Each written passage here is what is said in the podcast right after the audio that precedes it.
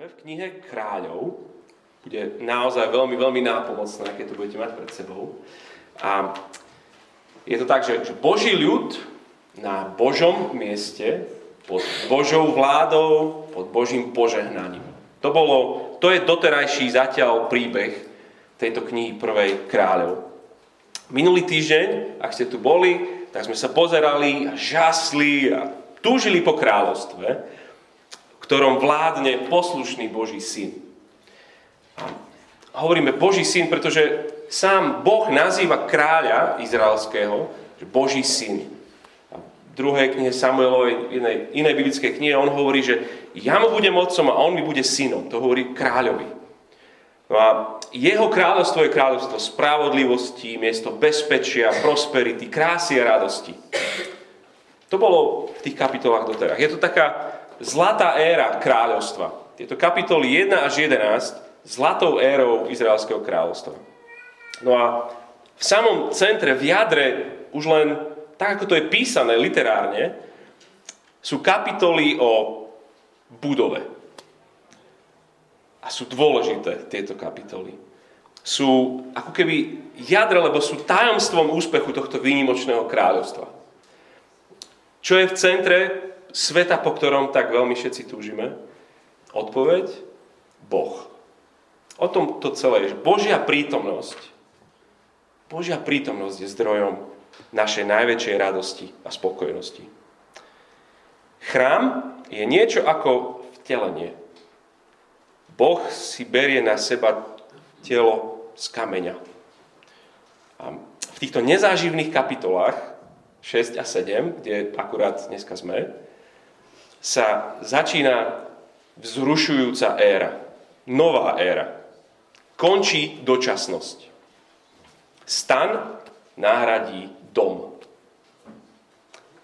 Príde čítať Kamilka tento text z 1. kráľovskej 6. kapitolu. Môžeš poď. Píše sa rok 966.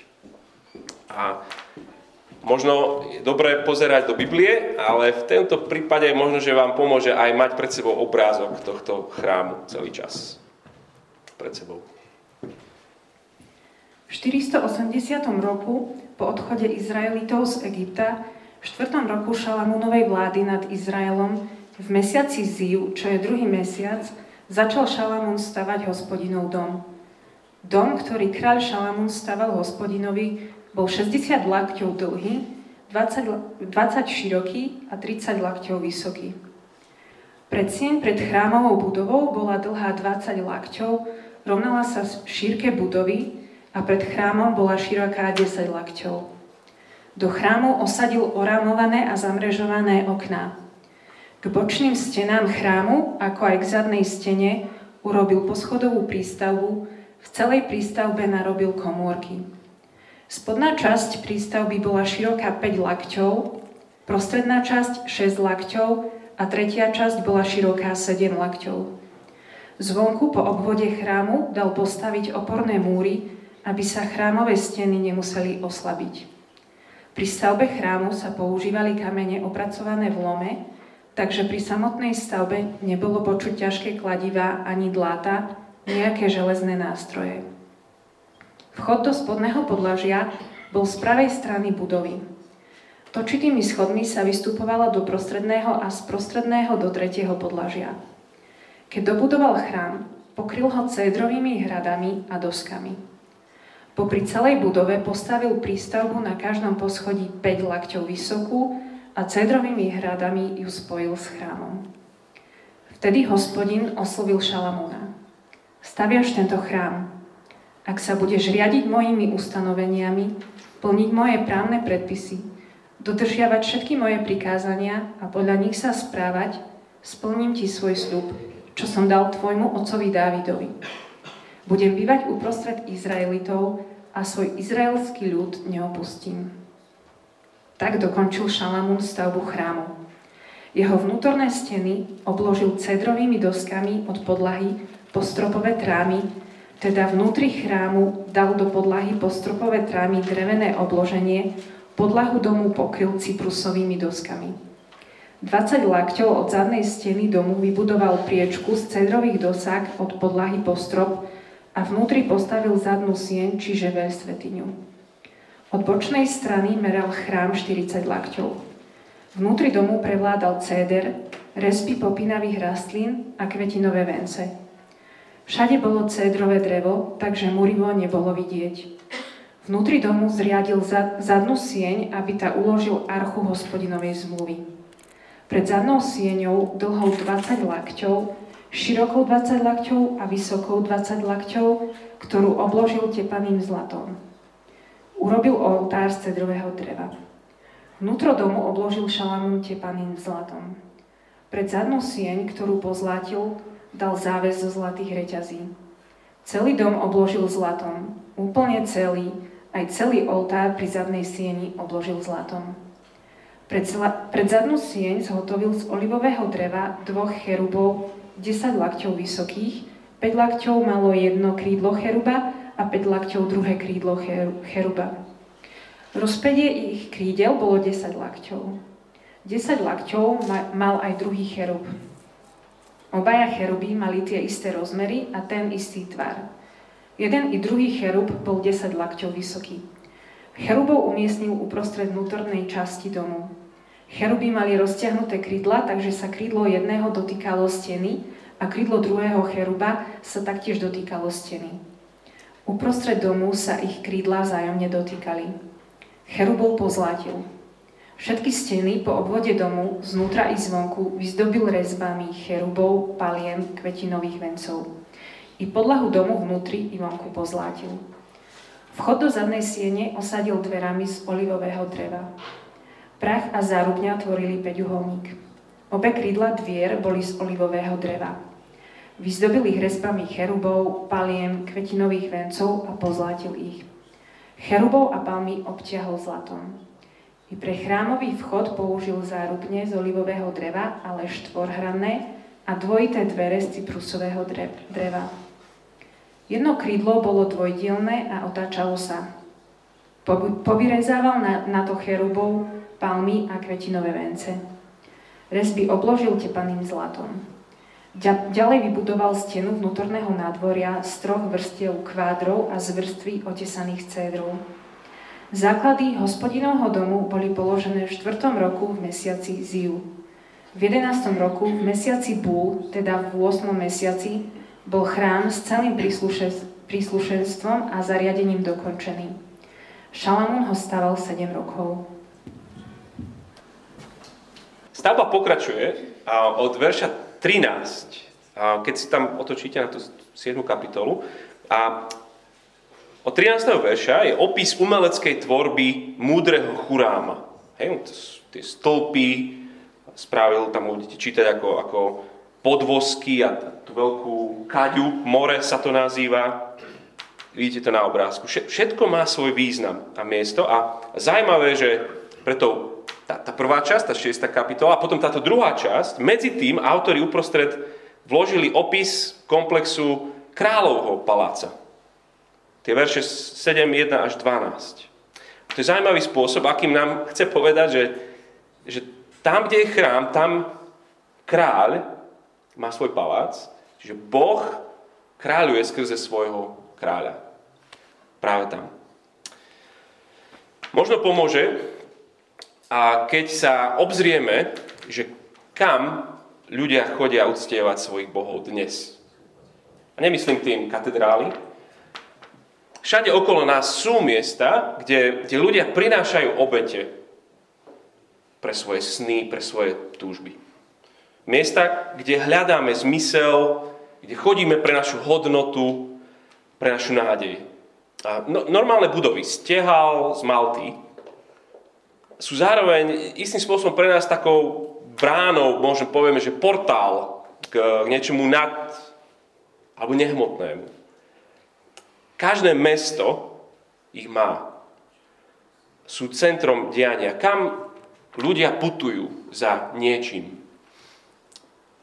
Oxford, Cambridge, Paríž.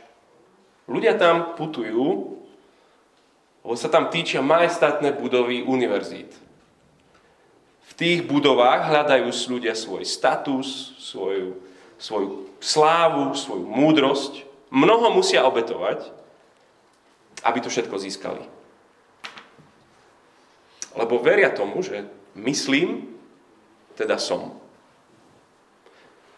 Alebo si vezmi parlamentné budovy v mestách, ktoré si predstavíš. Po celom svete. Predstav si Westminster, alebo predstav si Budapešti parlament.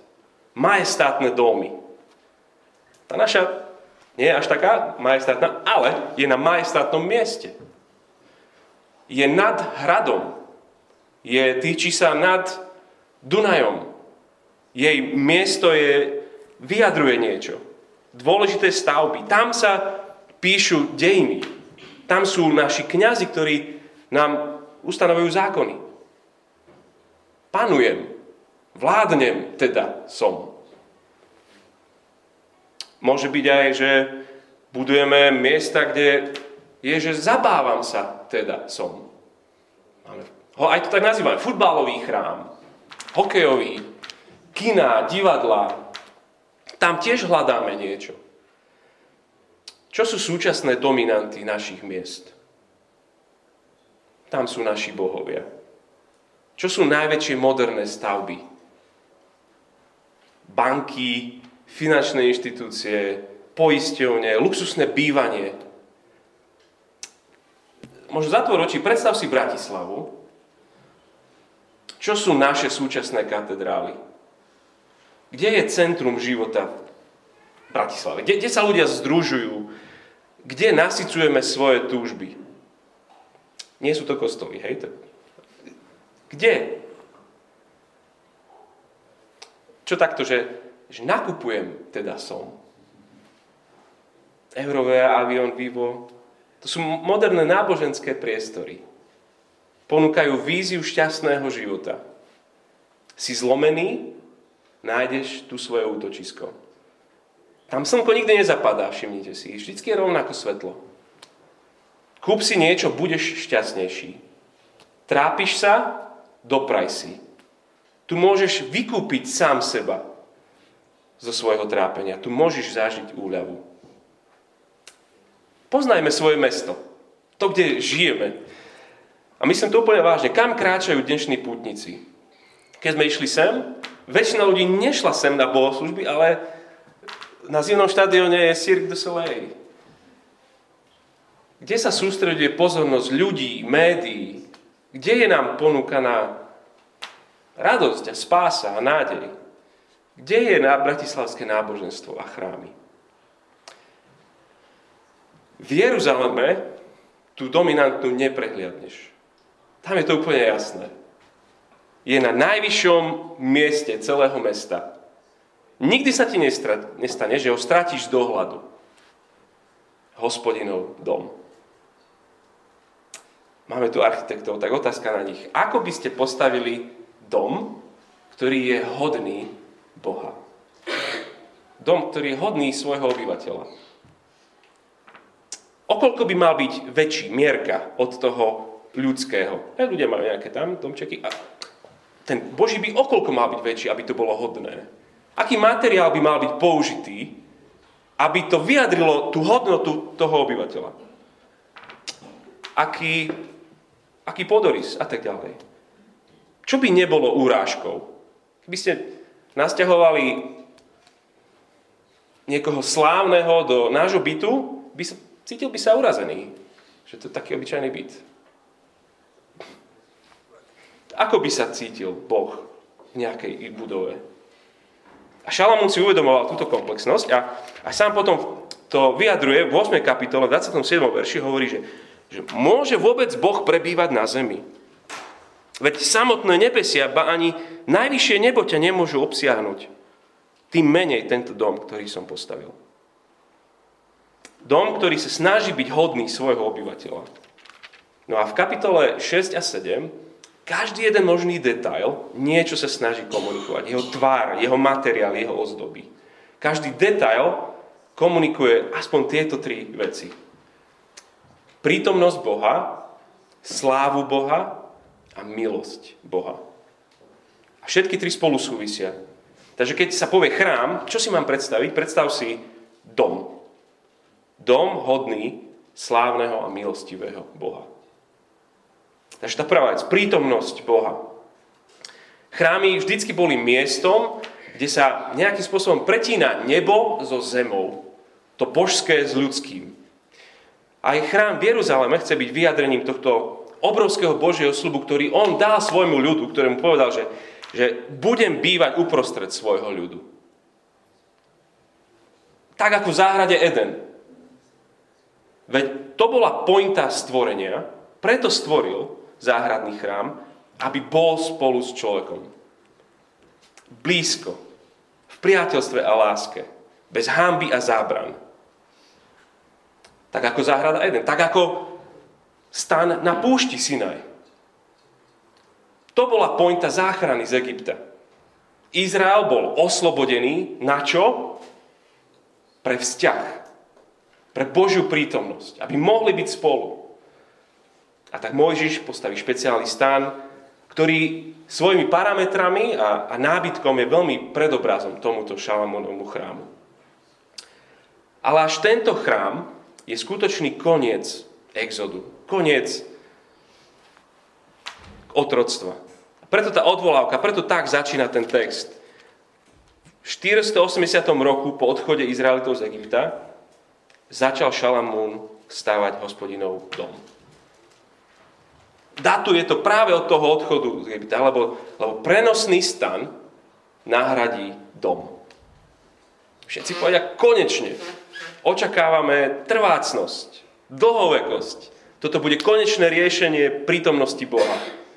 Úžasná chvíľa, na ktorú sa dlho pripravovali. Konečné riešenie, ale pod podmienkou, že ich kráľ bude poslušný verši 11. Vtedy hospodin oslovil Šalamúna, staviaš tento chrám. Ak sa budeš riadiť mojimi ustanoveniami, plniť moje právne predpisy a dodržiavať všetky moje prikázania a podľa nich sa správať, splním ti svoj sľub, čo som dal tvojmu otcovi Dávidovi, budem bývať uprostred Izraelitov a svoj izraelský ľud neopustím. Pamätáte presne to isté? Otec Dávid, keď zomieral, na smrteľnej posteli hovorí Šalamúnovi. Všetko stojí a padá na poslušnosti kráľa. Vôbec zlato nestačí na to, aby ten dom bol vhodný pre kráľa. Potrebný je poslušný kráľ. Tam ten vedľa neho na tom kopci, v tom paláci. To je podmienka. Prví čitatelia dobre vedia, že žiaľ, táto podmienka nebola dodržaná. Tu máme tri kapitoly o tom, ako sa stavia chrám, ale potom celý zbytok týchto dvoch kníh, prvá kniha kráľov, druhá kráľov, je príbehom rozpadu. Rozpadu chrámu. Časom je postupne oberaný o svoju slávu.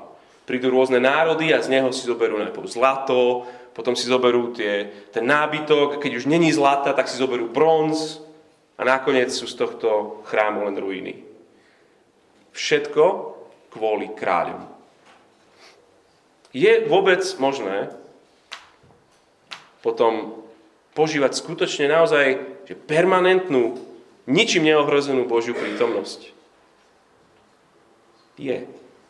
Lebo jedného dňa Ježiš v Jeruzaleme v chráme Židom zahlasí, že zbúrajte tento chrám.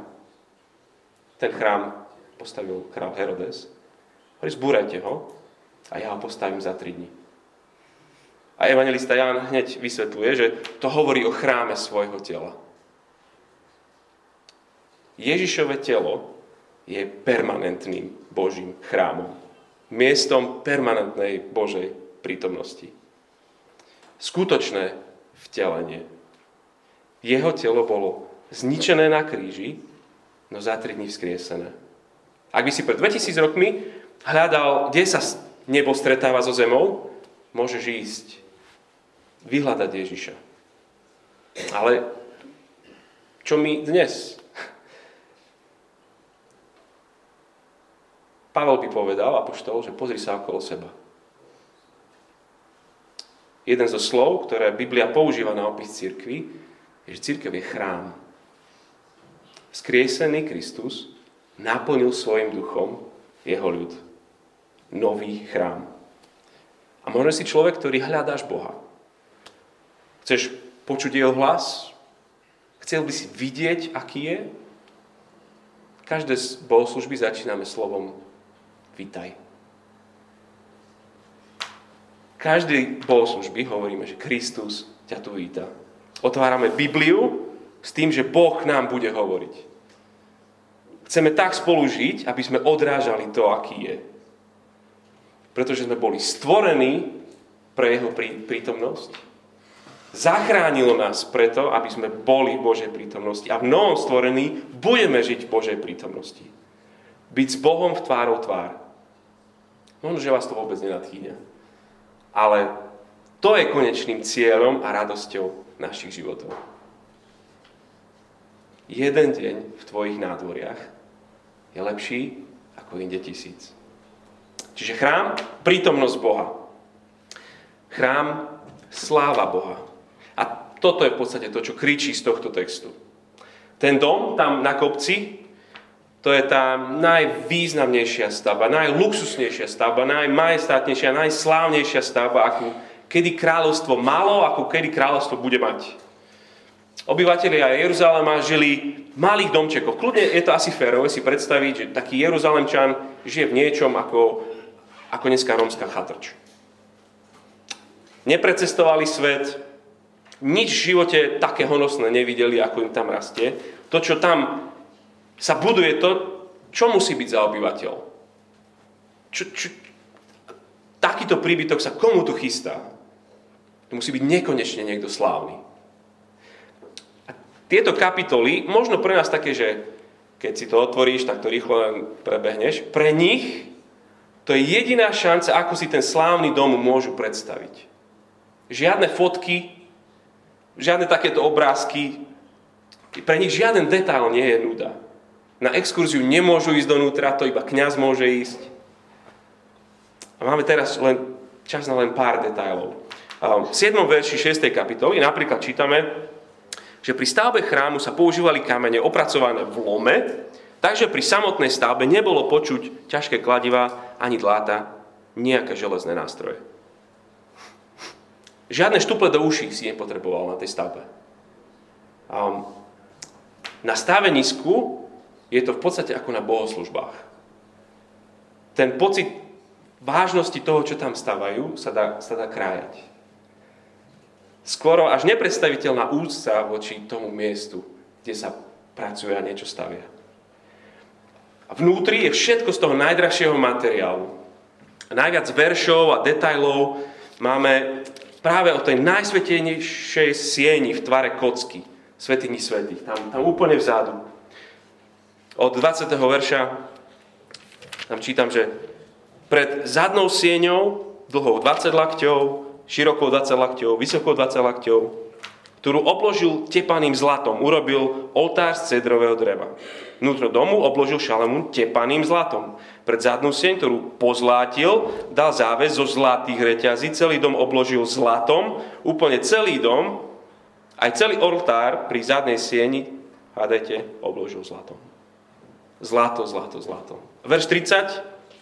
I podlahu domu, vnútri i vonku, pozlatil. To najdrahšie drevo, aké existovalo, prekryl zlatom. Nedal mu vyniknúť. To čo už bude za majiteľa tohto domu? A asi ste si všimli aj v tom teste, že všade sami nejakí tí cherubovia, také tie anielské bytosti, pre nich to nebol nejaký, nejaký zvláštny názov. Um, možno si spomeniete aj vy, že to sú strážcovia vstupu do Božej prítomnosti. Keď boli vyhnaní zo záhrady, cherubovia strážili vstup naspäť.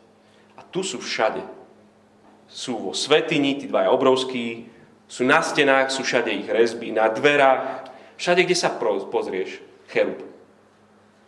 Prezrádzajú, že si nebezpečne blízko svetého Boha.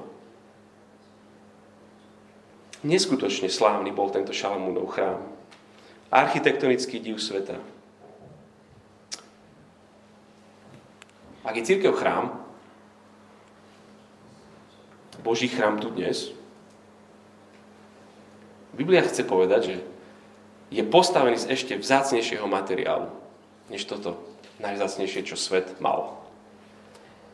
Nie zo zlata, ale z, z ľudí, ktorí sú opravení, upravení Božou krvou, vlastnou krvou.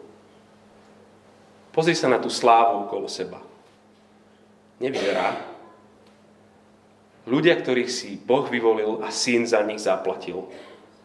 Ježiš sa namáhal, Ježiš vzdýchal, aby postavil tento chrám. A nie je to tým, že, že my sme tak, akurát sme sa hodili, taká správna, správny kláder do jeho stavby. A je to tým, že on je práve že schopný zjednotiť do jednej stavby. Takých, akí sme.